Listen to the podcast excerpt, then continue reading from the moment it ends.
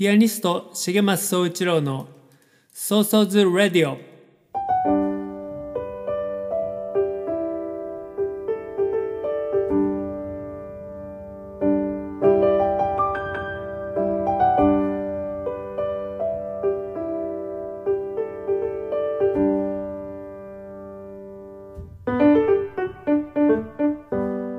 この番組はピアニストの重松総一郎が音楽や芸術に対する思い日々の活動のことアーティストとして生きるということ生活や社会子育て政治のことなど気軽に話す番組です。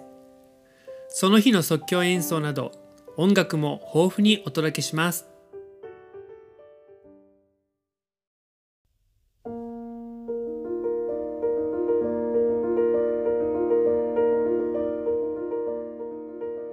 皆さんこんにちは。ピアニストの重松総一郎です、えー、 So-So's Radio 2021年新年1回目です。皆さん明けましておめでとうおめでとうございます。っていうにはちょっともう遅すぎますよね。1月末になってしまいました、えー、今年もどうぞよろしくお願いします、えー、去年の春コロナを受けて、えスタートした So-So's Radio ですけれども去年1年間で10回お届けすることができました、えー、今日は第11回になります、えー、皆さんは年末年始どのようにお過ごしでしたでしょうか、えー、僕はですね毎年、え横浜の実家に戻るんですけれども、え残念ながらコロナで戻ることができなくて、え長崎佐世保の自宅で過ごしたんですけれどもえ、佐世保に移住してから8年ぐらい経ちますけど初めてお正月年末年始を佐世保で過ごしました、えー、佐世保長崎のお正月の、えー、おせちのちょっと変わったメニューはナマコなんですけれども、えー、そのねお正月に佐世保でナマコ食べたいなってずっと思っていたので初めてそれが叶いました。えー、かなり食べましたね。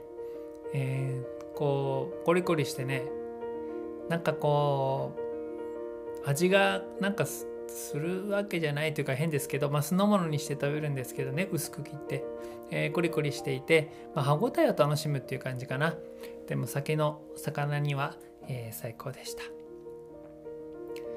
えー、今回の、えー、 So-So's Radio ですけれども、え1月の4日に、え、YouTube にて僕の YouTube チャンネルにて新春トークライブっていうのを行いました、え、その新春トークライブは、え、前にもゲストでこのラジオに出ていただいたフラワーアーティストのヒームストラ舞さんと2人でお届けしたんですけれども、え、今回はその音声をあの収録したものをお届けしようかなと思います。え、何分こうビジュアルがあるという、えー、まあね、ライブ配信でしたのでちょっとラジオでは時々伝わりにくいなんかね身振り手振りでこんな大きさでみたいに言ってる時に、えー、皆さんにラジオで聞く分にはね見えないですからちょっと想像力が必要になってしまうかもしれないですけれども、えー、ゆっくり楽しんでいただければなと思います。えー、だいたい1時間ぐらいあります。まあのんびりね、えー、聞いていただいて、まあ、オランダのからコロナをねこう避けて日本に来て日本で久しぶりに年末年始を過ごしたヒムスラマイさんの話とか、まあ、このコロナ禍の話とかそれからね、えー、2021年どんな風にしていきたいかみたいなねそんな話をしています、えー、ゆっくり楽しんでください。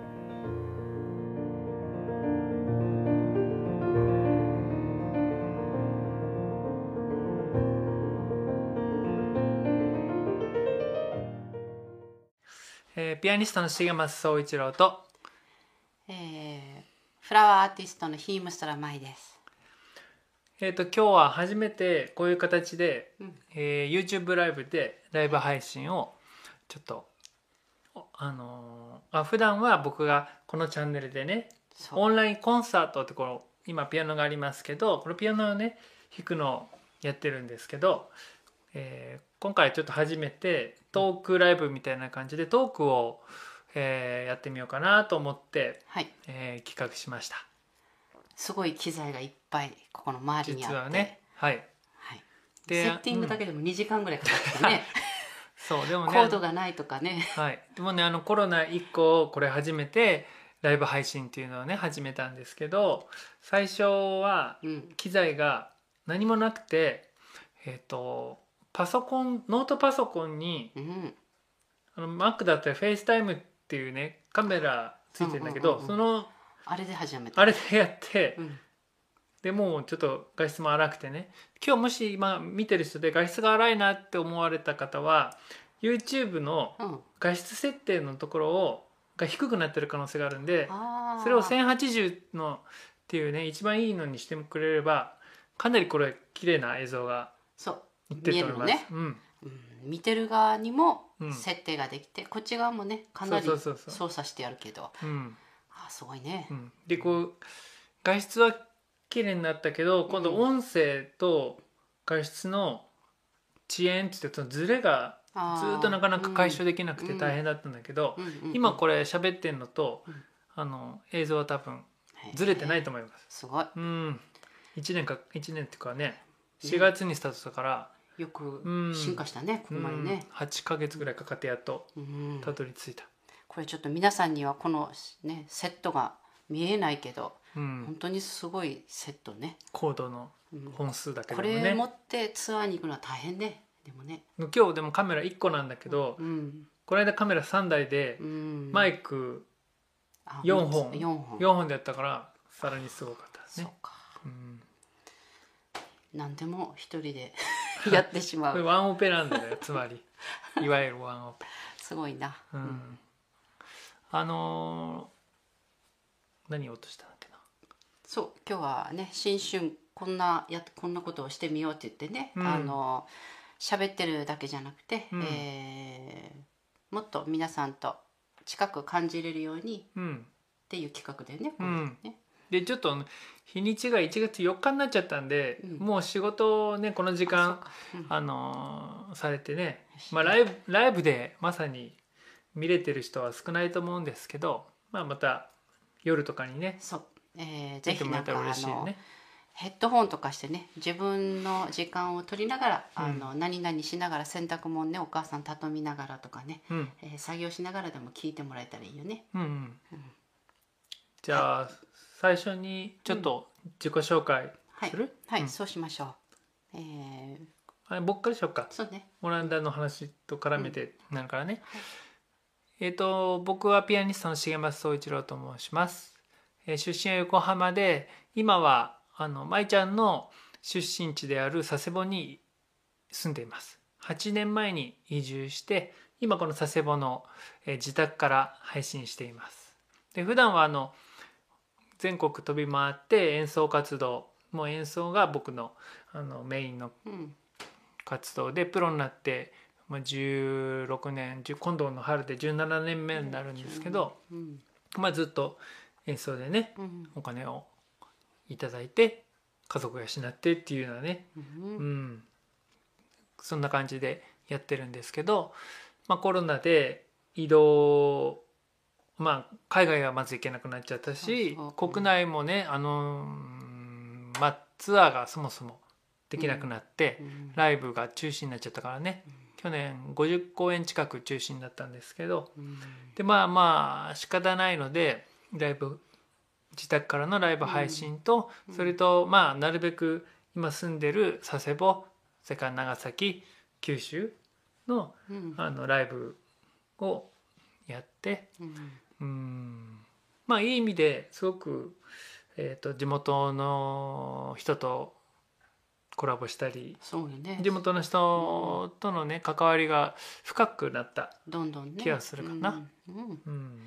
うん、なんかあの佐世保のね歌を作ったり子供たちと一緒にね文化活動したり、うん。えーじね娘さんのつむちゃんっていう女の子小学4年生の子がいるんですけどつむちゃんと一緒にね、うんうん。いろんな活動ができててまあ遠くから微笑ましいなと思って見ております。うん。ありがとうございます、そんな感じです。はい。はい。で私はあのこの長崎県佐世保市に、えー生まれ育って、えー父と母が花の栽培をしてたので小さい時から花の仕事をしたいと思って、えーいずれ外国に、えー行こうと小さい時から夢を持ってましてで高校の時は、うん、とオーストラリアに留学して、えーその時にねあの出会ったあのヨーロッパの人たちがとってもうん興味深い人たちが多くて、うんうんでまあ高校卒業したら花の勉強しにもうヨーロッパに行こうと決めまして、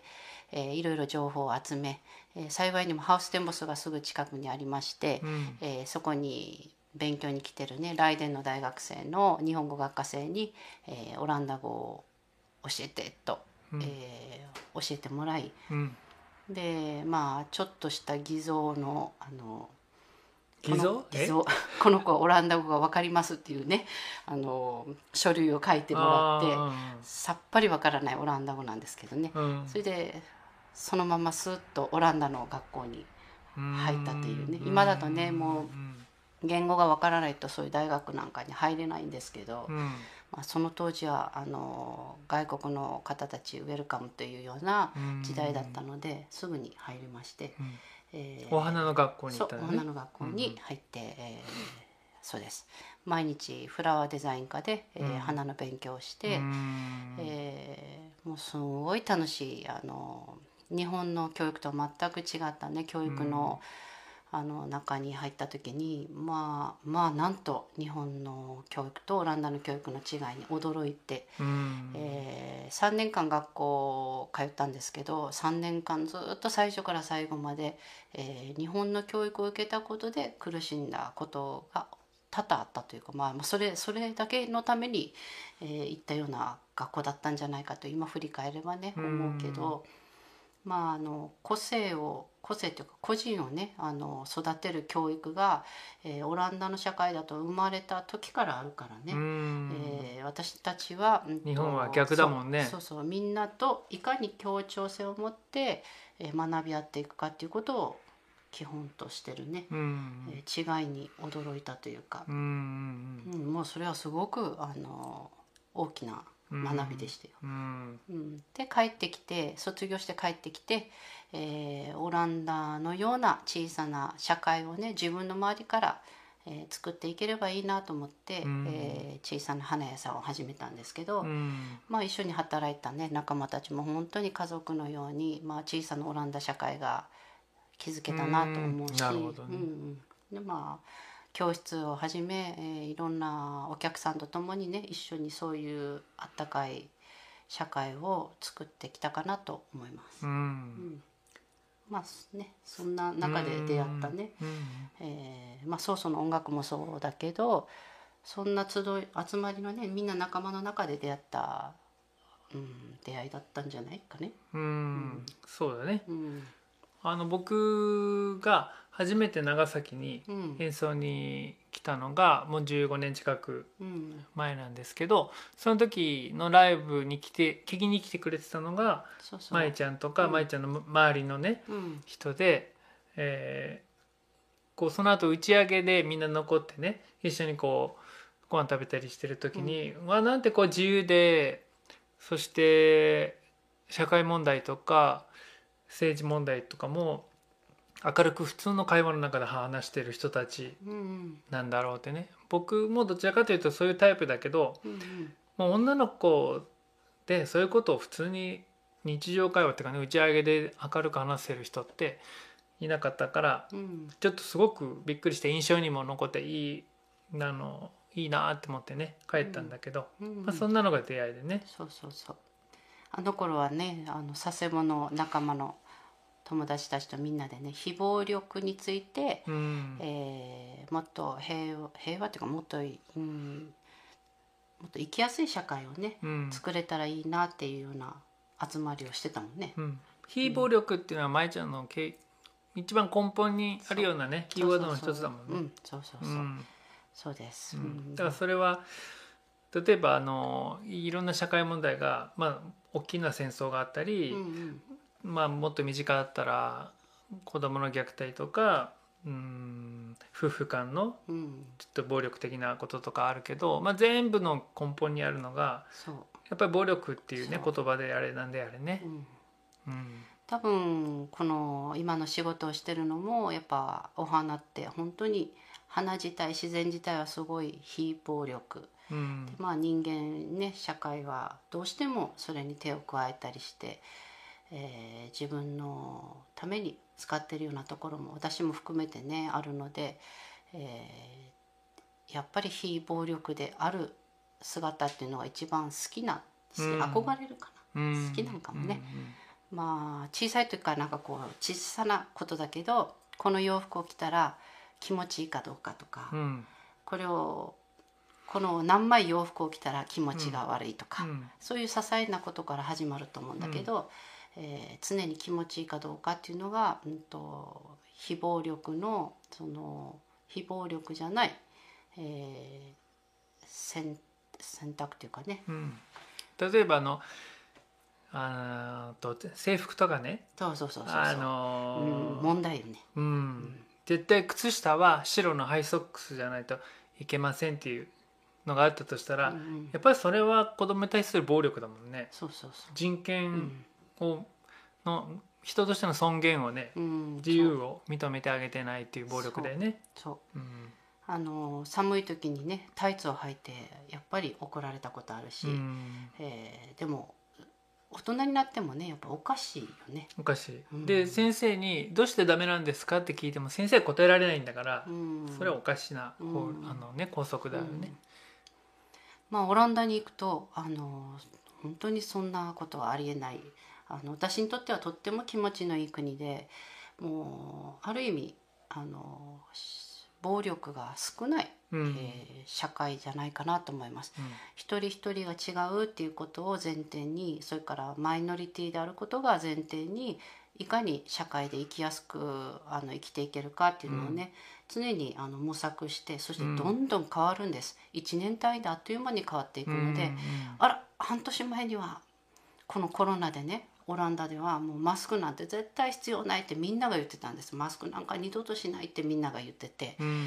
ででも実際11月の末に本当に数字が上がってった時に、うん。えー首相が初めてこの国でマスクをしようと発言した1週間後にはみんなマスクをしてね、うん。やっぱり変わるんですみんなね。でもその中でやっぱりマスクをうん、しない自由はもう私たちにあるんだっていうのうん。をしっかり持っていくよね。まあそうそれはそうなんだけど、はね。うん、でもコロナに関してはやっぱこう公共のものに乗る時はというこの、うんうん。ルールもっとねあの罰金制度だったりとか、うん。そういうのも課せられるので案外みんな守ってる方だと思います。ううん。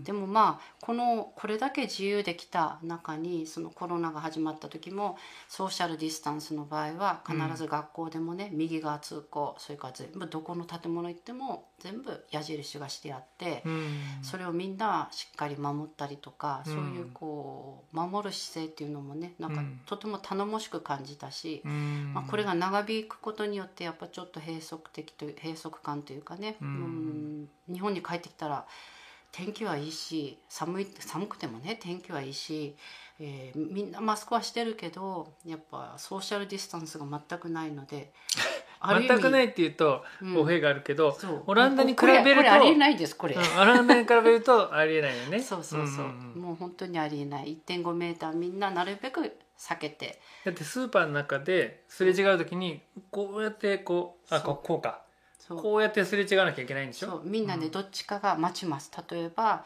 高齢者の方が通る時は先に引いてうん。高齢の方たちを先に通すとかっていうようなね、もう暗黙の了解が、ううんんあって、えーこんなにね出会ったら握手するそれから家族とは3回ねおじいちゃん、うん。おばあちゃんでもね3回キスしてあのハグしてっていうようなね、うん。えー社会がこういう状態に変わるというかね、うんちょっと痛々しくもあるかな。うん早くね就職したしたらワクチンがねみんな出ることをすごいね願ってはいるけど、うんいろいろ心配もありますね。それまたあのハグの文化に戻るのかな？どうなんんどうなんだろうね。変化してくるかな変化していくかな、ん。昔日本もそうやって変化した変化して今のこうお辞儀になったんじゃないかって聞かれたことありますけど、いやー。それは日本はうん。侍の国だからうん。うね刀を抜いた時の前相手の前なんでうん。多分切られない。うん。そっかそっか。で僕は剣道部だからそう思うんだけど。元剣道部だからねもう最初に子供たちはなんかもう肘で握手肘で肘とか足とかでね、うん。握手するようになったけどうん。でもやっぱりねあのちっちゃい子供たちがおじいちゃんおばあちゃんにハグできなかったりっていうねあうん。のそういう、まあ、まず会えないので、私も義理の母と会う時なんかはその窓の外とかねそういう状況の中で再会して一緒にお茶飲んだりとか母さんはテラスの中に入ってて窓を少しだけ開けといてその窓越しにお茶をしてる感じかな。うん。まあ会えるんだけどやっぱり大変ですね。うん、で母もあの今88なんですけどオランダにいる母はねえっとクレムの旦那さんのオランダ人の旦那さんそのクレメントなんだけどそのクレムのお母さんね。そうそうそう、うん。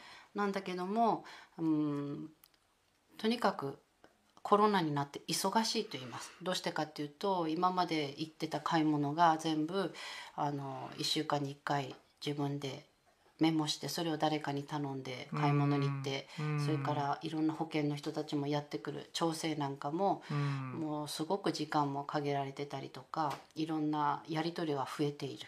それから子どもたちもはあと8人のね子どもたちがいるので、うん。えー8人の子どもたちもしくは18人の孫たちのねうん。連絡なんかもお母さんを心配するね連絡とかもすごく多いのでとにかく連絡に追われて忙しい。うん。なかなか会えなくても母は忙しくねしてるんだなと思って、でも私たちもそうですね。仕事がすん私なんかはレッスンをしてて、仕事レッスンはほぼゼロ、うん、まあまずオランダの規則だと今ロックダウンしたら、えー同じお家の中に3人以上集ってはいけないっていうルールもあるので、うん。まずレッスンができない、うん、それから大きなねオランダといったら花の大国ですので、うん。世界一のね見本市なんかもたくさんあるんですけどそういったものが全てキャンセルになってて、えー私のようなフリーでねこう池込みに行くようなあのチームで動く仕事は全て仕事がなくなりうん。かといってねあの全くないともしあのとにかく何かしら仕事を作ってるんですけど、うん。あまあこういったオンラインでねうん。お花の注文を受けてそれを届けに行ったりとか。うん。まあ、そういったものも普段の3倍ぐらい仕事量的にはね配達に行ったりとか、うん。メールのやり取りとかしたこともない動画を配信してみたりとかね、うん。機械がうまく使えないとか、うん。まあいろんな人の手を借りながらね、うん。あのやってきてますけどそしてついついとうとう日本にまで 来てしまったっていうかね。そうねちょっコロナの話するとさ キリがないうん。から、そう。あそうだね。今うん。今どうしてこうオランダから日本に帰ってきてるかっていう話うん。をして、うん。それでコンサートの話。あそうね。作品とかの話に移ってく、うんそうですね。ん。ん。えーそう。でコロ,、まあ、コロナでえっとそうオラオランダにそもそもうん。あずっとこ日本でお花のねうんうん。教室をしてて、生徒様いっぱいいてってやってたんだけどそうそうそう。何年前だっけ？オランダにえっ移住した、と5年前、うん、5年前の春に、うん、とオランダに、えー移住してうん。で、まあ、定期的に年に3回ぐらいかな日本に帰ってきて、えーずっとレッスンをしながら、うん。あのオランダでもフリーで仕事をしてたんですけど、うん。まあ、日本にまず帰れなくなったのと、まあ、ちょっと母のこともあって、えー定期的に帰れなくなったこの機会をねもうちょっと利用して、えー日本で、えー日本をベースに春まで仕事をしながら、えー子どもたちをも一緒にねあの、うんこの日本のコロナを学校にね、はい、うん。あのこの3ヶ月かなを利用して日本語を強化させようかなと思って、えーいいチャンスと思いまして日本の小学校に子どもたちは行って、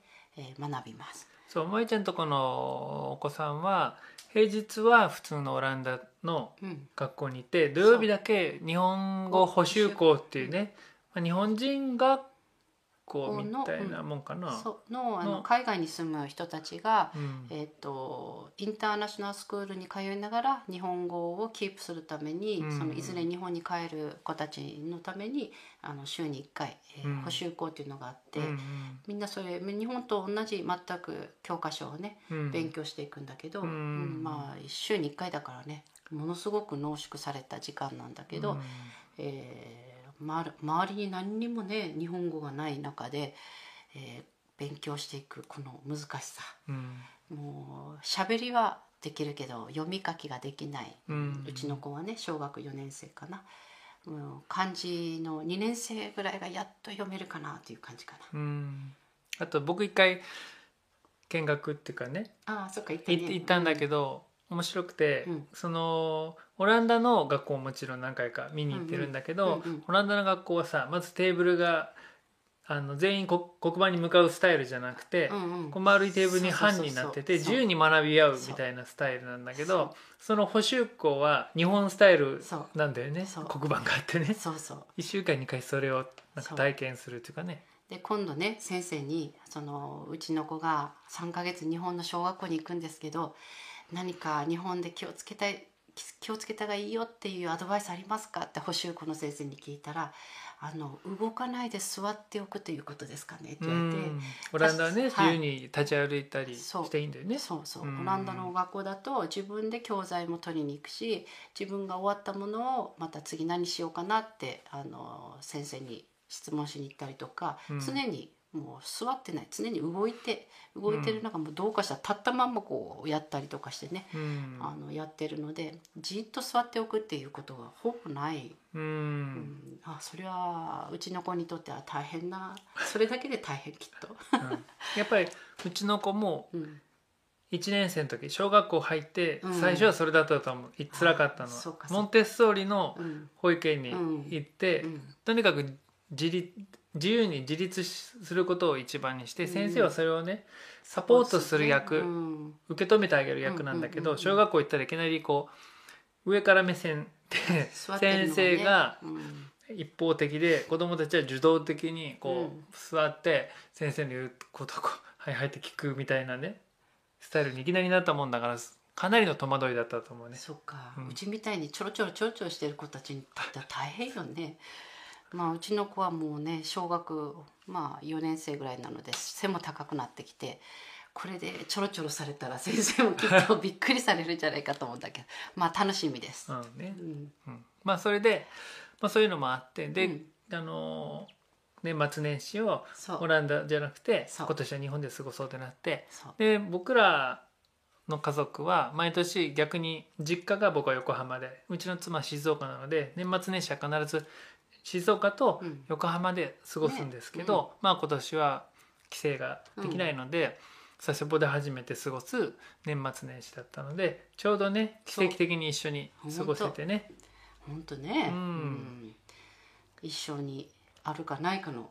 本当よね。そう。うん。まさかねあのクレムも一緒にね、うん。オランダから来て。うんもう私たちが出発する2日ぐらい前にオランダがロックダウンしたので、うん、出れるかどうかみたいなねうん。際どいところをうん。出て聞こえてほっとしたんですけど、うん。今度また帰れるかどうかみたいなね。そうだよね、うん。まあ変異種がねどうなるか。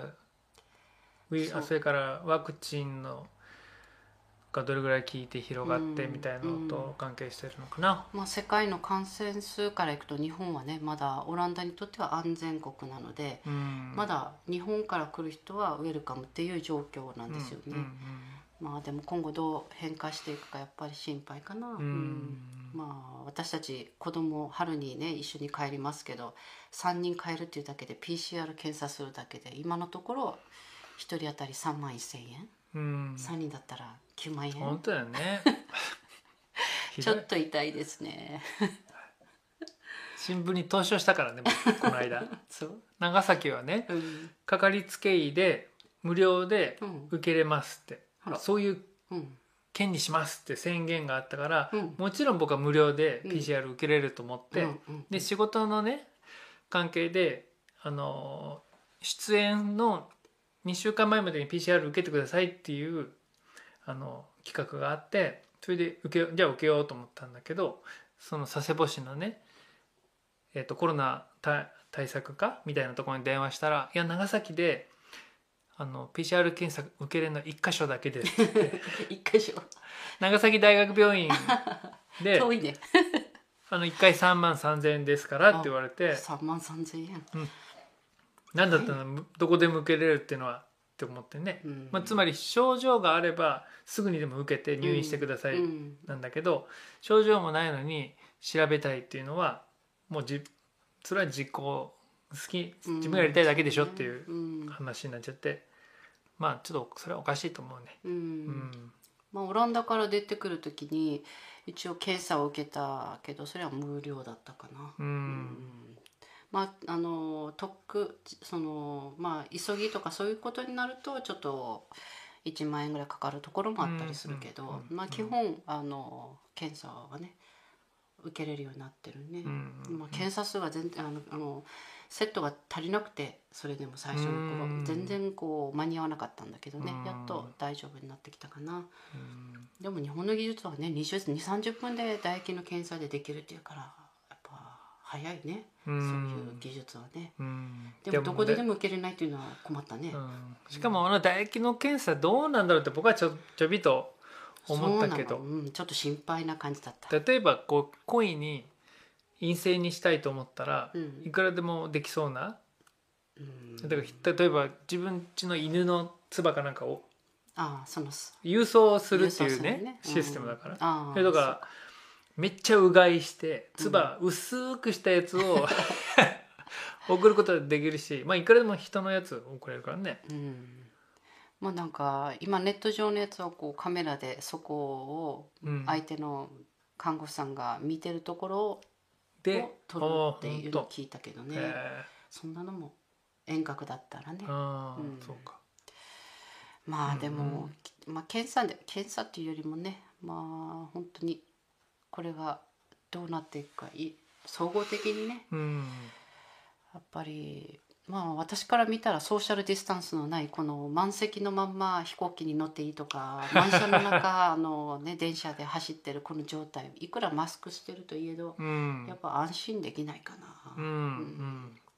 まあ僕ら満員電車に乗るさ生活でもないしまず佐世保で走ってる電車に満員電車はありえないからね。ねだからいいまだいいけど、うんうん。いや都会でもうこの1年ずっとね暮らしてる、うん。通勤してる人たちはどれだけそのストレスの中でね、生活してるかと思うとね。あのニュース見ても医療従医療の人たちが一番こう医療現場がね足りないっていうことが一番問題になると思うんだけど、オランダでも毎日のようにね感染者数とあと医療のベッド数がどのくらいあと空いてるかっていうのをうん毎日報告してて、みんなそこを心配してるかな。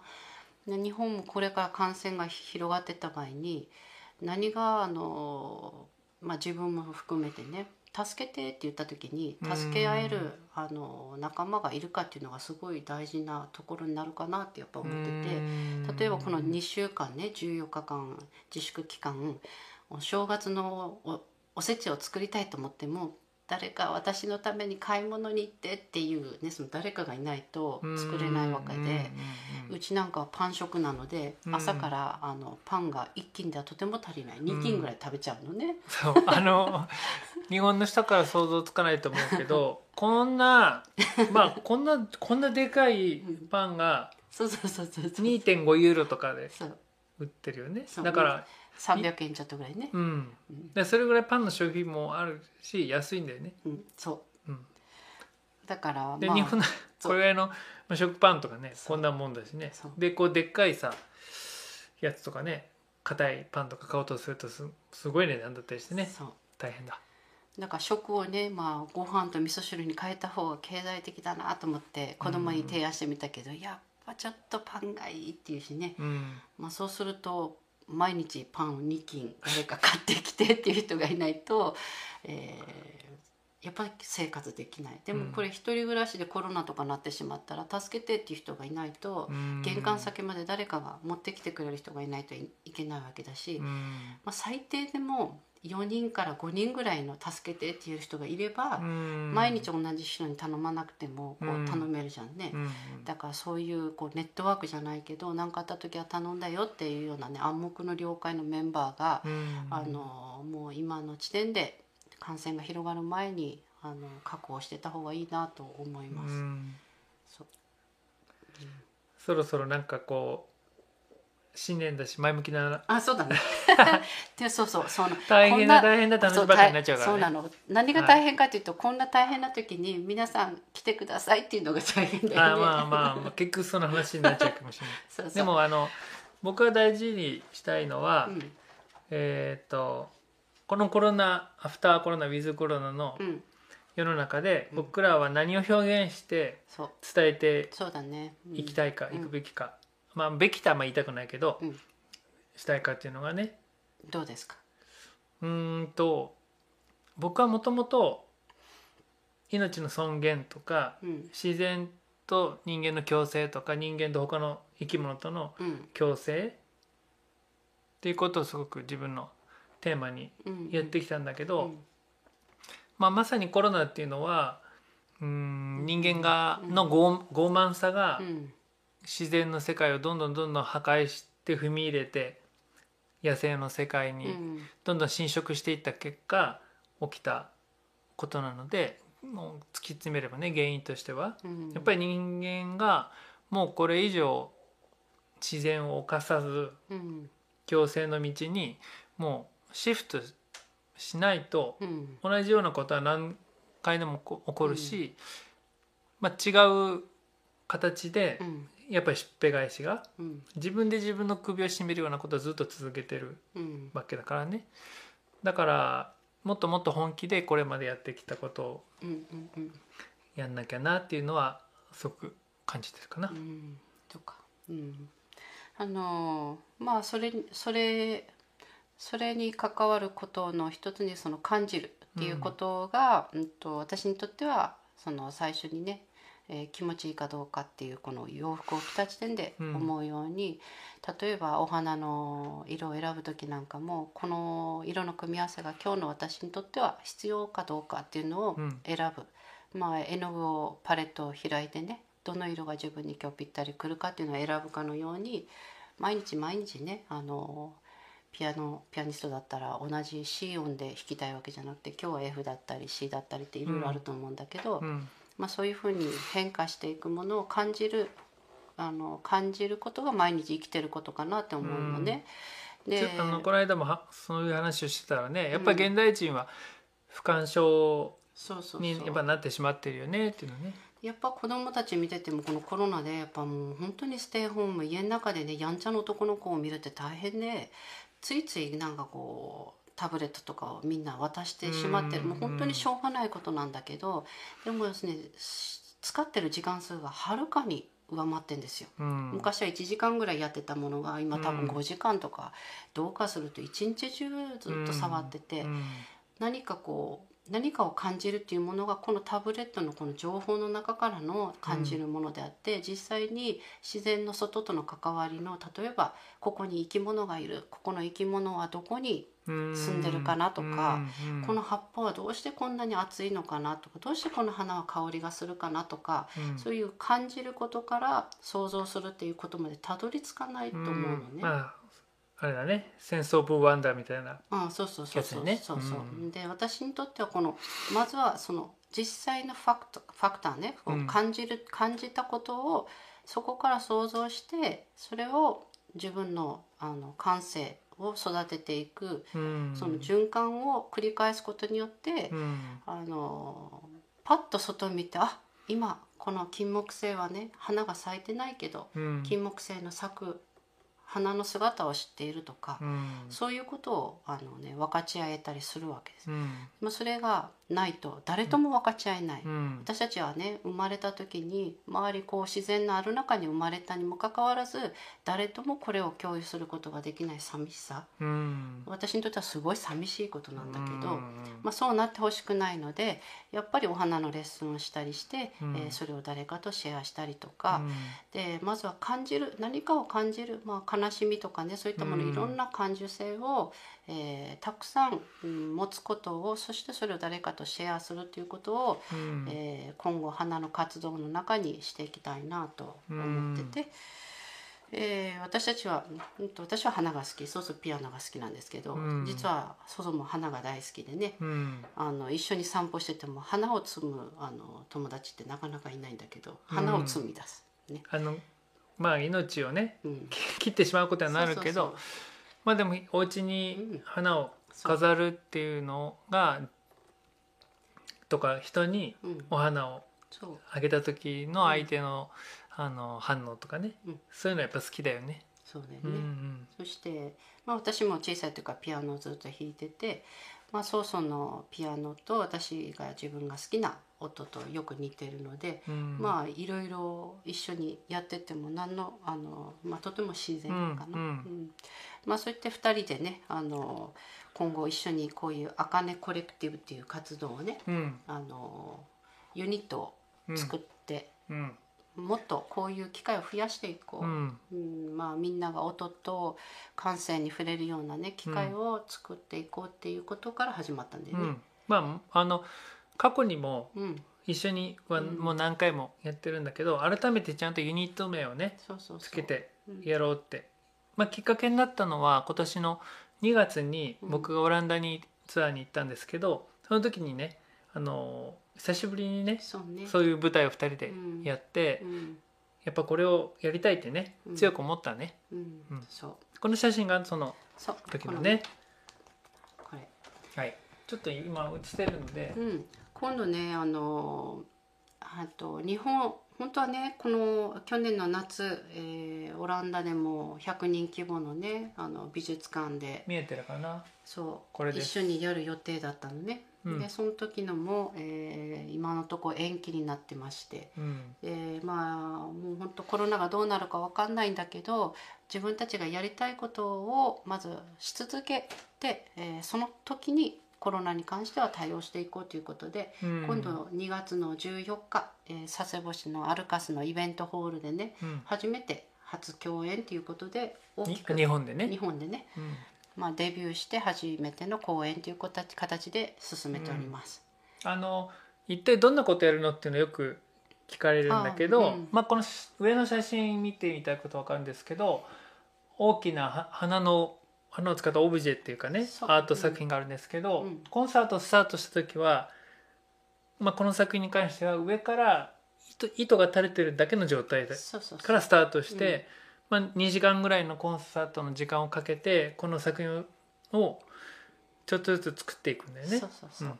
で僕はそれに合わせてピアノの即興演奏をして、うん。両者がこう絡み合いながら、うん。えー、と作っていくって感じね。そう、うん。そうです、はい。えーまあ見てる人たちもあの、まあ、目を閉じてもいいんだけども、えー目を開くと広がる世界に、えー何か心がちょっとでも動いたり、えー聞こえてくるあの音からね風景があの描かれたり、うん。えーそれから香ってくる何かをねあのキャッチできたり、えーまあ早々のピアノを聴いてるとね、うん、とお花もそうですけどお花に触ってる時って自分がねどんどんどんどん純粋な気持ちになっていけるというか自分の中のもともとあった優しさにね触れるうんうんことがよくあってだからみんな早々の音楽にはね感動して涙をする人多いと思うんだけどもともとはやっぱこう想像の音を聞いてその時に触れたあの自分の中の感受性の引き出しが開いてねうん。感じるものだからそういう機会がねあの持てたら本当に心がねこう、うん。自分に自分の本当の優しさに触れるね大切な機会になれるんじゃないかなと思ういます。ん。えーまあそんなあのでもあんまりね私たちがこう見てほしいっていうのを委ねるわけではなくて、うん。まあどういう世界が広がでるのか。逆ではないえ？委ねるんじゃない？いやゆ委ねるんだけど、あこう見てほしいとうん押し付けんじゃなくて委ねるのね。そうそうそうそう、んだよね。うん。うん委ねて、えー皆さん楽しんでいただきたいなと思います、うん。えー予約はどん今はネットでもできうんるんで、ね。もあネットでチケットも持ってるか。ううん。えっ、と重松総一郎でうん。検索してもらえるとあの僕のウェブサイトからあのすぐ予約のフォームに飛べると思うので、はい。はい、それでこのホール自体は400人ぐらいうんうん。入るところなんだけど、100人に制限してやりますので、まあ、コロナがね心配な人も、まあ、直前まで悩まれていいので行こうと思ったら来ていただけたらねはい。嬉しいよね。で前売りチケットを私たち両方持ってますので、まあ、直紙の接ちゃんとしたやつね。うん。直接会える方は私たちに声をかけていただければ、あうのすぐお渡しできるのと、うん。あと、まあ、チラシをねあのたくさん、うん、と作って、えーぜひ皆さんに見ていただきたいのであのチラシ私のお店に置けるよとか、うん。誰かに渡してあげれるよという人がいましたらどうぞ声かけてください。うん。あのお渡しいたします。そうね。そうあのこのチラシ僕がデザインして、まあ、うちの妻がデザイナーなので最後フィニッシュをちょっとしてもらったりしたんだけど、うん。割と目立つのでそう。まあ、今後この活動としては、うん。まあ、日本国内だけじゃなくてもちろんね、えーオランダを私はベースに生活してるので、うん。えーオランダと日本が行き来できるようになったら、うん。えー日本とオランダと両方、うん。それからもしくはね、えーまあ、一生懸命英語勉強してんだよね。全然一生懸命なのかな？1日1時間弱ぐらいしかやってないよ。それでもまあけ継続は力なり、うん。と。まあねそうやってそれぞれやりたいことを力にね、変えれる楽しみをね、うんうんうん。あの持ちつつ目標を持ってやっておりますので、うんあのまあうちに私のパートナーは言語が専門なので、ねうん。翻訳なんかもできるので、うん。そういうね強みもいっぱいあって、うん。奥さんグラフィックデザイナーだし、うん。最終的にはみんなの力を借りつつう、ん。ねそうだね。いいものが出来上がって、うん。えー私たちが大切にしてるものをねちゃんと伝えれる形に仕上げていけたらいいね。うん。ほんとね。です。これ毎回毎回さうん、違う作品を作るわけでしょ？そう、あかねコレクティブとして、まあね、うん。そうだね。どうなるだろうね。3あ違う違う3月じゃない。10月うん。だっけ、青空マーケットやったの、うんうんうん。そうそうそうう。それはあの佐世保の舞ちゃんのお家のところのねはい。あの敷地でうん。青空のやい下で野外にピアノ運んでね。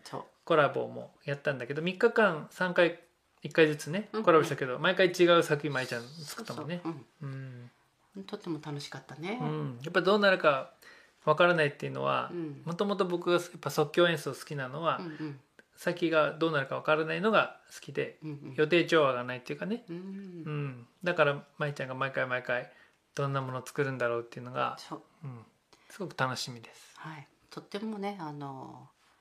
まあまあ、委ねるってそういうことだよね。うんこう相手に自由を与えてるというか、うんうんまあそういうのが気持ちがいいよね。うん、うんだからねワクワクドキドキしながら見てもらえたらいいよね。うん、そうそうそう。うん、そうです。そんなそんなことが普通な社会になると一番いいんだよね。そうなんだよね。うんうんうんみんなが自由にあのいろんな観念から解き放たれて、自由にねうんあの表現できて自由に感じてうん笑えるうんそれがねいいよね。そうだね。よし頑張ろうね。はい。でもう一個ちょっとね紹介したいイベントがあります。そうそうそうそう。今度福岡ね。そう。まあこれがわりかし今までやってきたまあ舞ちゃんのスタイルに近いよねうんまあ仕事としてはそのおお花のね先生という仕事がね。はい。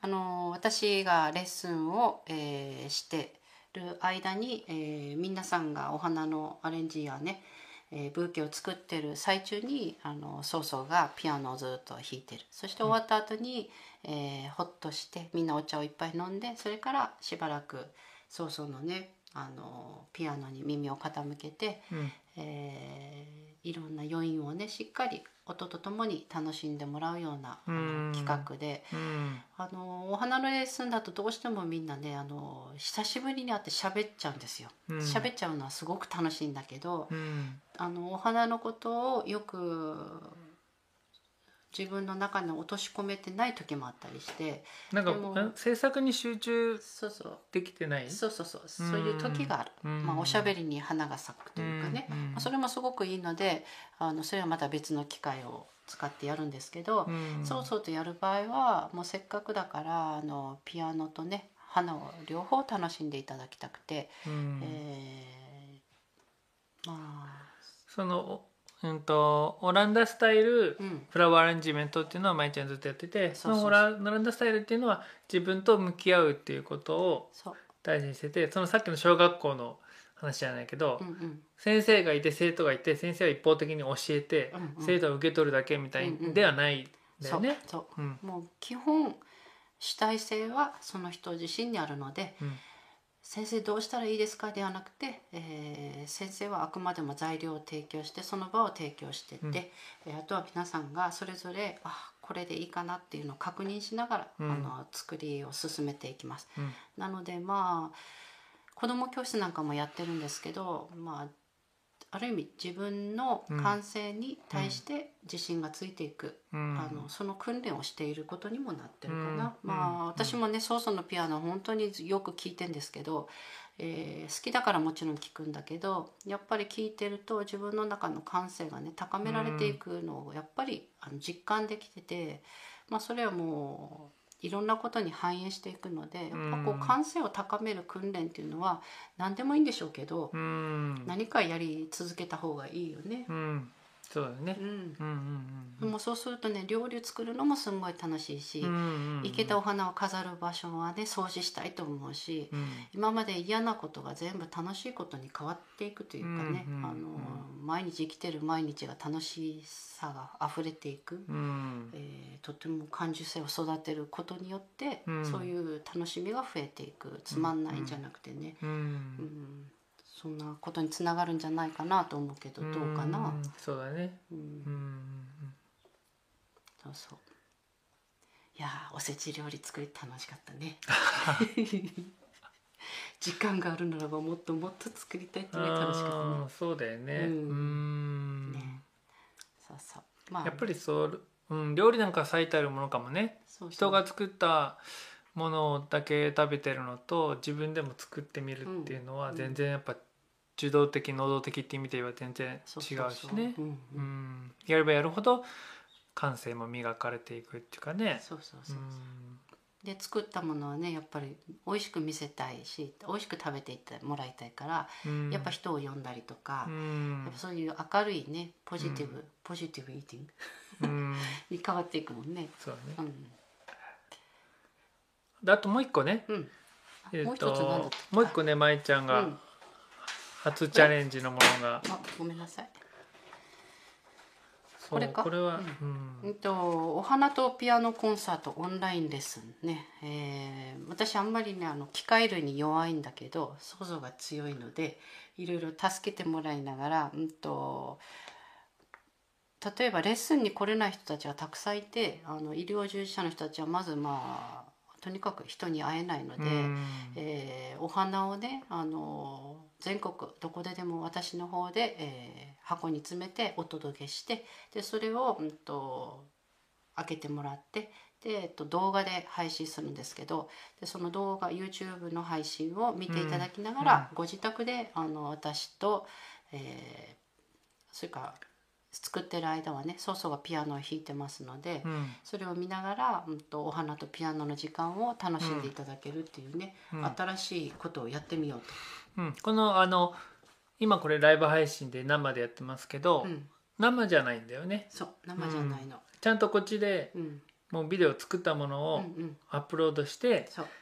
であのご注文くださった方だけにそのアドレスをお教えするので、うん。それを見てそう。あの自分だけのレッスンの時間を作ってくださいって感じだよね。そう。うん。ですごく嬉しいのがねあのやっぱお家で作るので、えー子供と一緒にねお母さんが作りたいので、えー2セットください」とか言ってうん。注文が来てるの、ん。もう想像しただけでねお母さんと娘がね2人でお花を生けてる姿うん。家でね。それから、まあ、そうやって今までになかった風景が、うん。まあ、ステイホームっていうことでこういう家族との関わりがねうん。生まれてきたなと思って、うん。ああ新しいあのことに取り組むと新しいねあの、うん。道が開けたなという気がするかな。うん。うんなんかまあその僕ももしコロナがなかったら、うん。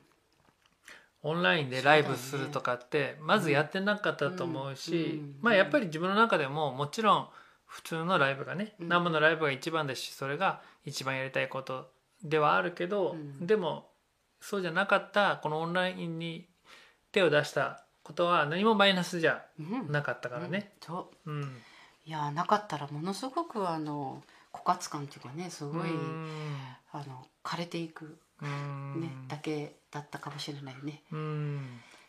あとこうなん、か新しいアイディアを考えるとかね、うん。こんなことやってみようっていう思うこと自体が自分のすごい心の支えに。なったね。んもうなんかそれ考えてなかったらやりたかったうん。あのライブがなくなった、うん。また中止。うん。また中止の連絡が来た。みたいな、うん、もう50こ。ううんだって僕このさ悲観的な性格でさ、うんうん。普段だったらうん1個うん。なんかキャンセルの電話来ただけで1週間ぐらいなんか落ち込んでる胃が痛いみたいな そんな性格の人が次から次へと中止の連絡来て。最近強くなったよね。強くなったのかね？どうなったよなったよ。すごい。50, 50回もこれ。そうそうでもねまあおんまあ仕事違ってもやっぱりね、うん。私なんかもお花の仕入れが起きてそれからあやっぱり来れませんっていうのはねあ会いたかったし材料はここにあるけどもしょうがないあのシチュエーションって誰の、ね、せいでもないからね、まあでも誰のせいでもないからじゃあ、うん、と3倍仕事の時間かかっても本当に届くのであればうん。届けたいという気持ちに変わってきたかな、うん。だからまあオンラインで届けてもらえるとまあそうそうの音楽も実際ね聴けるわけで、うん。今はそうそう元気にしてるかなって思うことで自分たちも頑張れたりとかね、うん。するんだもんね。うん。よかったね。まあ悪かったことばっかじゃないよね。そコロナがね。まあもちろんそのコロナうん。でく、ね、かかっちゃって苦しんでる人のこと考えたらだけど。まあその人たちのためにも力をつけて、うん。あの元気になった時にねなる時に社会に戻る時にうん。もっと活かせる、大事にできるようにしとかないといけないよね。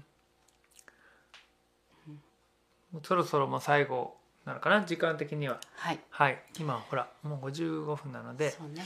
えっ、とじゃあ最後になんか僕から話すかな？うんとまあ今年の抱負みたいな？そうね。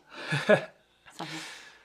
あのーまあ、僕一つには野外コンサートをうん。ちょっと今年はもっと力入れようと思ってて、うん。まあ、感染を気にしない換換気をねうん気にしないでうんうんできるし、そうね。まあ、ソーシャルディスタンスも取りやすいで本来自然の中でコンサートっていうのは僕はやりたかったことでもあって、うんうんまあ、年に数回やる機会はあったけど、うんいかんせんピアノというのはね重くてね、あの運び出しにくい楽器でなのでこれまでもねそう回数は少なかったんですけど、まあ、ちょっともうそういうことは言ってないでうん。うん。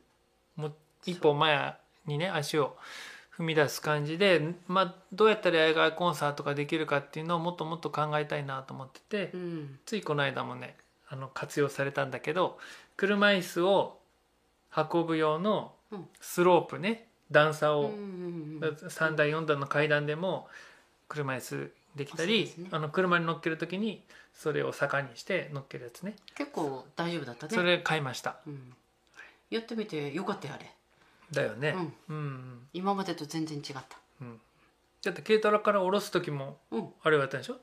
あのまんま渡した。あーあれは橋にできるもんね。橋にして。ううん。ん、そうそう。家の中にね。そそうそうう。う。んよかったよかった。そう、。うん、あともう一個はあのカートもね。うん。一番でかいカート買いました。あ。まだ届いてないけど。ピアノが乗っかるぐらいのねアップライトの、うん、いいね。うん、そのカートがしっかりしてるだけでもだかなり運びやすいと思う。もん、うん。タイヤもでかくてね、まあでも昨日ね海に、うん、と行ってつむちゃんとね。みんなで海行ったあんでね、のピアニカを2人で弾いてて。うん、あれもう YouTube にアップしたから。あ見てください。あそれビデオね撮ってたんだけどもうねザプーンって音がするんね。そのザプーンの中から聞こえてくるこう2人のね調和する音を聞きながらやっぱこの自然の中に自分たちが溶け込んでいってて、うん。そこで生まれてくるっていうね、もうねなんかホールの中とかそういったものの中のものじゃないもんね。うんうん。まあ、これを体感できるようなね機会があれば、本当に実現していってほしいね。うん、さっき言った、まあ、自然との共生っていうのをうん。音楽を通してどうやって実現するかって言ったら、やっぱり一つには自然と音楽が溶け合っていて、うん。その中に身を置いた時の気持ちよさ。それでああ自然も生きてるし僕も生きてるからこれが感じられるんだっていうふうに、あの聞いた人にね参加した人に感じてもらいたいなっていうのがある。そう。とっても微笑ましい。その自分もねその中に巻き込まれていくのはね、うん。いいよね。うん。うん。だからあのまあこれをねご覧になってる方でも、まあ、全国のそう。人でもあのうちの庭でやっていいよとか、知り合いのお店のあのテラスでできるよとか、うん。うん。まあそういう情報なんでも、そう小鳥が待ってるよとかね。うん、うん。あの軽トラにうん。乗っけて行きますので、はい。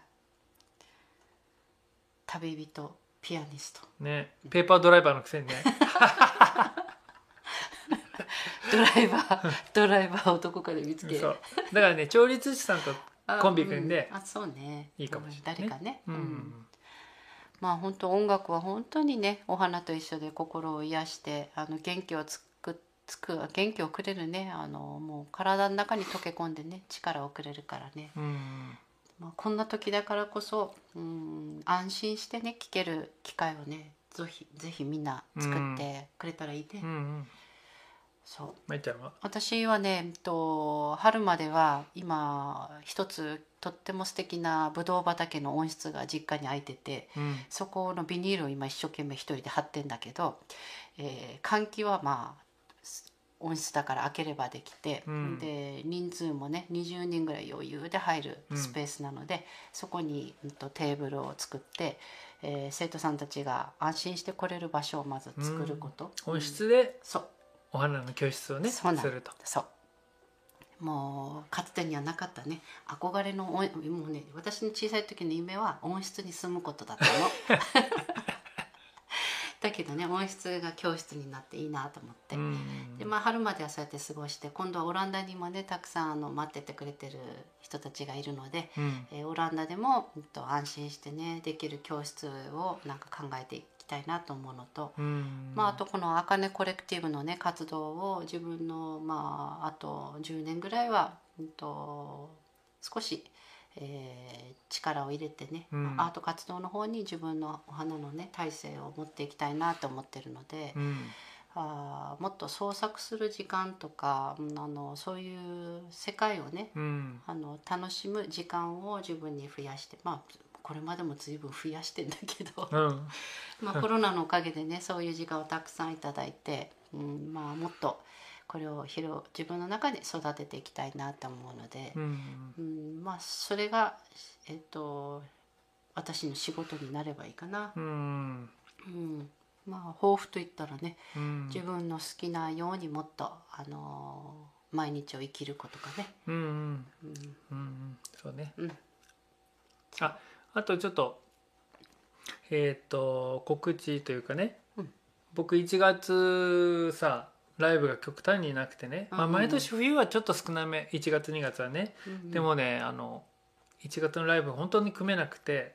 その50公演中止になるだけじゃなくて、その先も組めないうん。組めるはずだったものがね、うんうんそういう状態が続いててうん。もう1月はその舞ちゃんとやる、えー、と福岡のうん箱先箱崎のやつと、うんあとまあ31日に佐世保のあの愛の浦光キリスト教会っていうねすごい綺麗な教会でソロでやるんですけどそれがあります。でもそれ以外がね週末ライブがないのでできれば毎週末家でライブ配信でオンラインのコンサートをねうんうんやろうかなと思ってうてこの次の週末も3連休なのでまあどこかでまあ月曜日にしようかなと思ってるけどうんやろうと思ってますのであのぜひ見てくださうん。そう。去年1年間もその自宅のライブ配信にうん。みんなが投げ銭を、うん。あのオンライン投げ銭っていうのをね、してくれてん。それが経済的にもすごく助けられて、それとねうん。精神的にも助けられてるね。うん、そう。んみながやっぱり聞いてくれててうん。ね応援してくれててね。うん、でその場にお客さんがいなくてもあの画面を通した向こうにいるっていうのをすごく感じながらうん。ライブできて、あこれはうんあある意味一緒だなって思えたからね、うん。うん。ずっと続けてます。すごい想像力を使ったんだと思うけどね。だってうちの娘とさうん。つむとね年末最後のライブ配信したけど、うん普通のライブより緊張うんしたっつってたもんね、うんうんうんカメラまカメラのうん前でやる方がね。そうだよそうだよそうだよ。うん。あとあのオンラインライブをこのうちにね自宅に聞きに行きたいっていう人がねうん。いらしたらあの少人数だったらあお部屋に入れますのであのそりゃ贅沢だね。うん。まあね。来て リアル投げ銭を して行っていただければ。あのやっぱね近くで聞けば聞くほどねドカーンと入ってくるもんね。う、ん。部屋も狭いからね すごい音に包まれる感じになりますから。もうバサッと浴びる感じか。うん。いいね。そうね。はい。そんな感じで。であの今回これちょっと初の試みだったんでうん。感想をまたはい。あの送ってくださいまあこれ遠隔でねできるようになったらほらあのいろんな人とタイアップしてうん。たら聞いてる方もねうん。楽しいよね、うんうんうん私なんかもコロナになって自分の音の世界とかみんな子供たちとかいろんな人が家の中にいるのでうん。もう自分の世界を作ることが増えたというか、うん。でみんなそれぞれヘッドホンをねオンライン授業なんかみんな子供たちもヘッドホンしてで 私もヘッドホンして 夫もヘッドホンしてみんなヘッドホンしてそれぞれがね生活しててそのまあ耳が悪くならないから心配だけど でも今まで聞けなかったね Spotify とか聞いたりう、ん。なんかいいいいよね。うんうんうんそうそう自分の時間を、うん、大切にするっていうのは、ね、ううんん、いいねまた聞いてください。うん。はい、はい。はい。っていう感じで。皆さんもねあの私あのそうそうそう。オランダね感染が、うん。うんと日本の人口7分の1ぐらいの人口なんだけど毎日うん1万人とかの感染者がずっと続いてて、うん。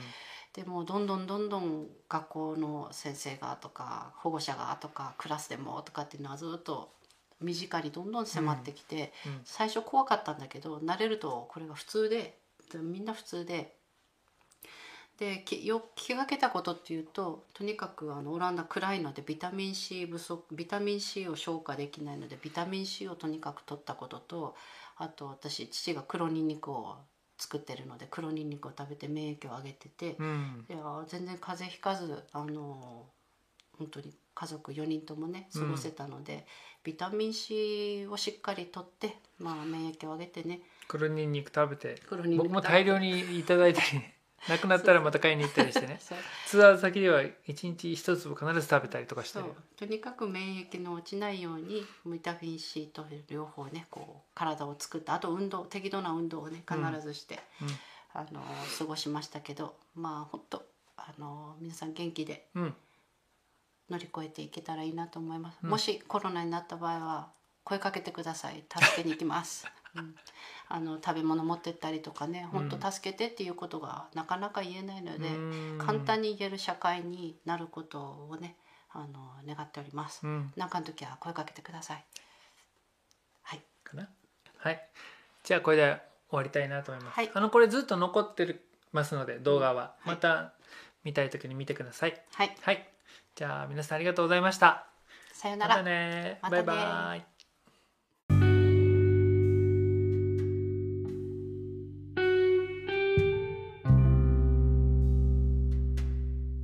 いかがでしたでしょうか、えー、フラワーアーティストのヒームストラ舞さんと一緒にお届けした YouTube のトークライブの音声を今回はお届けしました。えっ、ー、とそのねラジオあラジオトークライブの中にもあったと思うんですけれども、え、僕と舞ちゃんはあかねコレクティブというねユニットを作りまして、え、これからちょっとね精力的に活動していきたいなと思ってますので、えー、応援していただけたら嬉しいなと思います。でこのトークライブの中でも触れてましたけれども2月の14日長崎県佐世保市のアルカス佐世保という、まあ、佐世保では一番大きいホールなんですけどそこのホールの、まあ、3番目に大きいホールで、えー、2人で公演します。えー、舞ちゃんがね、えー、大きなお花のアートオブジェを、えー、作るそれに対して僕が、えー、ピアノの即興演奏をするというパフォーマンスのステージです今回はねちゃんとね照明も入れて、えー、演出もね考えてやる、えまあ初めてのね日本での公演かなっていう感じなのでお近くの方は是非是非足を運んでいただけたらなと思います。でこの公演は、えっとまあ、ライブ配信をする予定はないので本当にね足を運んでいただけないと見てもらえない感じなんですけれども、えー、またね全国でできたらいいと思いますし、えー、このコロナが収まったらまた2人でオランダに公演に行ったりヨーロッパのね他の国でもやりたいななんて思っています。えー、近々の僕の予定ですけれども、えー、昨日ですね、えー、福岡の、え、箱崎というところで、え今年最初の演奏をしてきました、え自宅からのライブ配信は今年入ってから何回かやってるんですけれども、えリアルのライブは本当、まあ、1ヶ月ぶりみたいな感覚で、えー、なんだかねやっぱり全然違うなというか僕のやりたいことはこれなんだよなと思いながら、えー、その演奏の時間を自分自身もね、えー、こうじんわりと楽しみました。で、まあ、お客さんの数はですねそうですねこう目標としていた人数のやっぱり4分の1ぐらいなんですよね。うんまあでも福岡も緊急事態宣言が出ているしまあ、夜の部も予定したけどそれはもう中止にして昼の部だけ本当に少人数でやってこうみんなもねマスクしなきゃいけないし換気も気をつけて空気清浄機もつけて、えー、まあ結構ね大変でしたけどでも本当にそういうね、まあ、規模も小さくしてちゃんと対策をしてでも、えー、小さな積み重ねをこのコロナ禍でも続けていきたいなと思っていますのでお近くでねあるコンサートがある際にはお越しをご検討いただけたら嬉しいなと思います。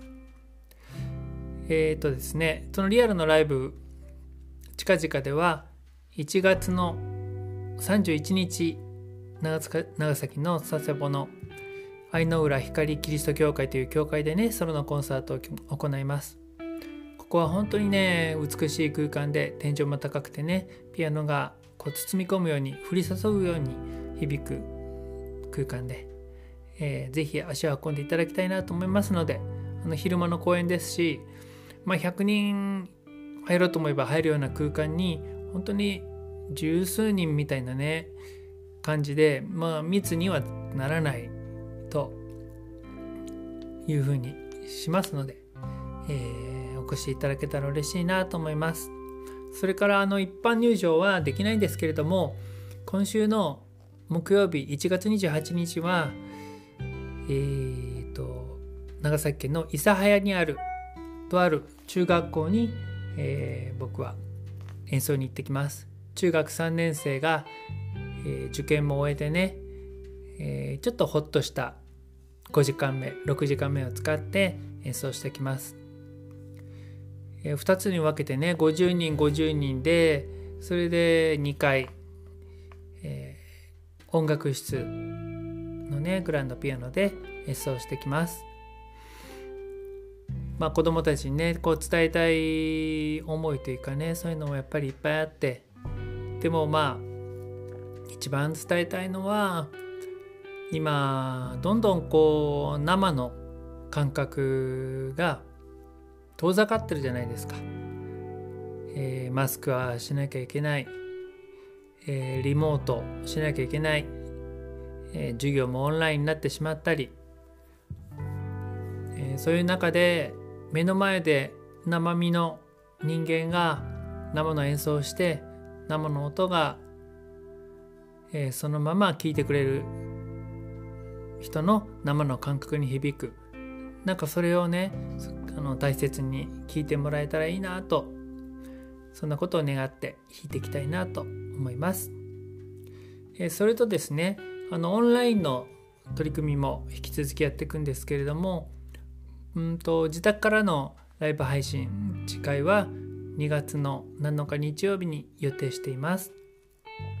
それからもう一つ、えー、新しい取り組みなんですけれどもヨガヨガされる方結構いると思うんですけれどもあのヨガとピアノのコラボっていうのは僕これまでも結構やってきていてこうみんながヨガをやってる間僕はずっとねバックで弾き続けてヨガってあと最後こう死体のポーズになって寝転んだりするじゃないですか。でその寝転んでる間、まあ、30分近くずっと僕はピアノ弾いて皆さん横になってねずっと聴くみたいな。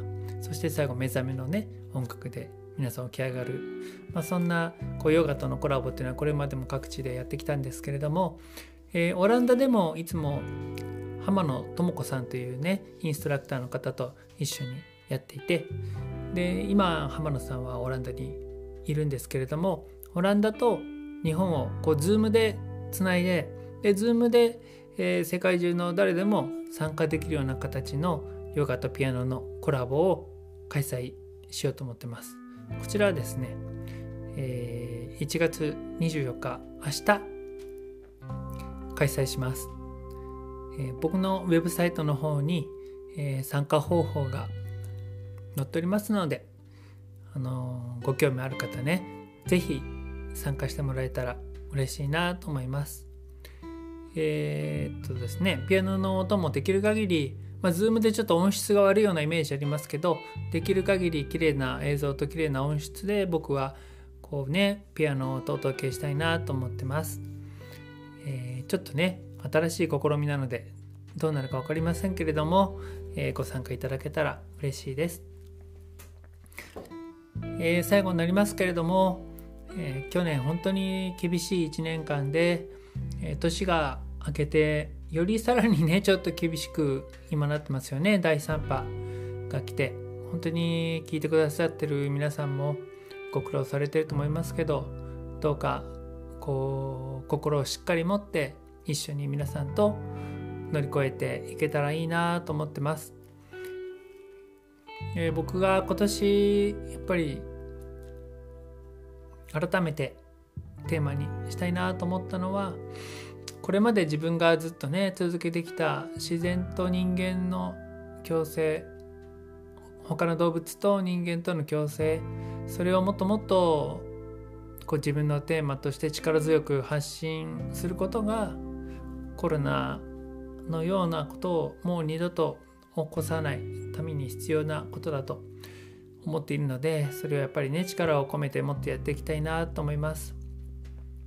それとまあね自分にとって一番の力っていうのはこう想像するということ想像ってそのイメージじゃなくてクリエイティブの方ですけどその作ること表現することそれが僕の一つの、まあ、一番の、えー、自分ができることというかねエネルギーなのでそれをその力で切り開いていきたいなと思うと同時にこのコロナで何より大切だなと思ったのはやっぱりつながりの力だなと思いますので、えー、これまでの競争社会の勝ったものが勝ちだっていう価値観じゃなくてそうじゃなくてみんなでもっともっとつながって協力し合うことでこういう困難を乗り越えていく、えー、そんなことを自分の中のテーマとして日々一瞬一瞬大切に